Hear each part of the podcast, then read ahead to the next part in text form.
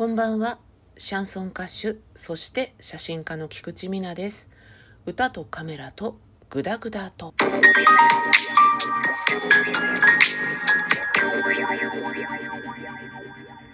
お熱ございます。もう開き直って毎回ね、同じご挨拶で始まりましたけれども、台風が近づいているようでございます。台風近くに来るぞっていう地方の方でこのラジオを聴いてくださっている方がいらっしゃるとしたらくれぐれもご注意していただけたらなと思います。自然災害はね簡単に言うと舐めてかかるとえらい目にあったりしますんでね。みんなで気を引き締めて注意していきましょう。昨日ね私の住んでいる関東地方でもなんだかネットがすごく遅くて YouTube とかも画像が今一つ鮮明じゃなかったりたまたまね昨日いくつかファイルをダウンロードしたりえらい時間かかってね8時間以上かかったんですよ。もう諦めてパソコンつけっぱなしでもう寝ようと思いましてね。でちょっとうとうとうとうとした頃にダウンロードが終わったと見えていきなり大音量で音楽が流れ出したりしてドキッとしたりしてですねびっくりしたんですけれどもツイッター改め X って言うんですか？慣れないけどまあ X って言うんですか？ネット遅いとかでちょっと調べてみたらやっぱり同じようにつぶやいている方がいらっしゃったのでああ私だけじゃないんだなとパソコンが故障しちゃったりしたわけじゃないんだなとちょっとだけね胸をなで下ろしたわけなんですけれども。今日はね健康診断のお話ししようかなと思います。多分ね春ぐらいに触りはお話ししてると思うんですよね。ただ詳しくはお話をしていなかったので今後ね同様の検査を受ける方がいらっしゃったら参考にしていただきたいなと思いまして、えーお話をさせていただきます。便鮮血？便に血が混じるっていうねあれがね陽性になっちゃったんですね。調べるとねストレスとか生理とか痔とかそういうので混ざることがあるようで大半が問題ないっていう風に出てたんですけどまあ大腸がんのね可能性もあるということで、えー結果が届いた時にね封筒にね厚みがあったのでまあなんかあるかなと思ったらまんまとねいうことで早速近隣の病院で検査をしてきたわけです。大腸内視鏡検査っていうやつで肛門から管を入れて大腸の中を見るというねこの体験をね皆様にお話ししたいと思いますので聞きたくないよっていう人がいっぱいいると思うんですけど、えーそういう方とはここでバイバイということで。結論から言いますとね周囲から脅されていたほどには辛くなかったという感じがしました。前日がね与えられた専用の食事なんですね。クリアスルーってやつでした。私の場合。大人ブルーではないですよ。検査食ですね。レンチンで食べる消化にいい食べ物っていう感じで、えー鮭がゆとかね。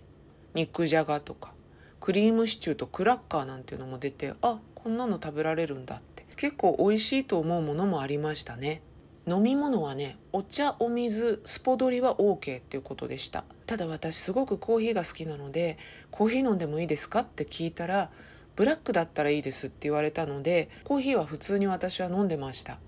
で前の日の8時までに食事を終わらせて9時までに病院でもらう点眼薬ってあるじゃないですか。目薬ね。大きさとしてはあれくらいの量の下剤ですね。あれをね水に溶かして飲んでくださいと。でそこからおトイレとお友達になるということだったのですがってことはさ寝れないかと思ってトイレに駆け込んでは戻って駆け込んでは戻ってみたいな繰り返しになるんだなっていうことで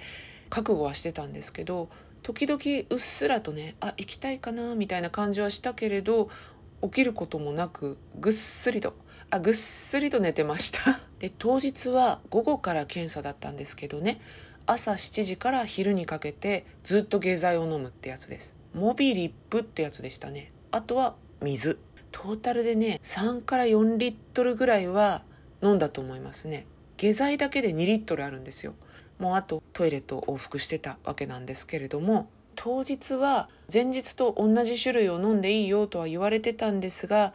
コーヒーはね当日は避けときましたね。ちなみにこの私が飲んだ下剤が限りなくスポーツドリンクの味だったんですよ。で私はスポーツドリンク自体が好きじゃないので前日のスポーツドリンクは飲んでなかったんですね。当日の下剤としてのスポーツドリンクは我慢ができたんですがこれがさ前の日からスポーツドリンク飲んでたら当日もずっとスポーツドリンクなので味的にね。だから結構ね好きな人でも飽きるんじゃないかなと思いました。よっぽどスポーツドリンク好きですっていう方以外は同じ味が続くのでちょっと考えた方がいいかなっていう感じもしましたね。で腸内をもう水分しか出ないぞっていう状態にしてから検査に挑むっていうことなんですが下剤のその液なんですけどそんな飲みづらいってことはなかったです。たださすがに同じものをずっと飲むのでしかも大量に飲むので2リットル下剤飲んでくださいと。で同じぐらいの量の水分取ってくださいって感じだったんですが1.7リットルぐらいからねちょっときついなっていう感じは正直ありました。あとは絶食のまんまで検査に挑んだっていう感じですね。ただずっとね下剤を含む水分を飲んでるので空腹感っていうのは特になかったです。検査着に着替えてお尻のとこにね穴の開いた半ズボン型のやつを履いて鎮静かけてもらったんですよ点滴でね。ただ先生も看護師さんも鎮静かけても辛いですよって言われてたんですけど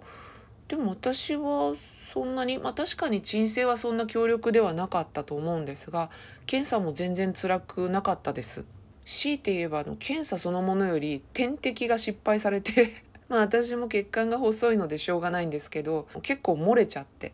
腕にね巨大な黒ずみができてしまったっていうのが検査の本筋とは全然違うんですけどそこが一番辛かったかなぐらいだったですね。なんとなくね私が受けた病院は看護師さんがちょっと荒っぽいっていう感覚がありました。全体的に。あとは検査終わって鎮静が解けるまでベッドで30分ぐらい寝てで結果はね幸い異常がなくてよかったですって。もうねそれ聞いたら途端にお腹空いてきまして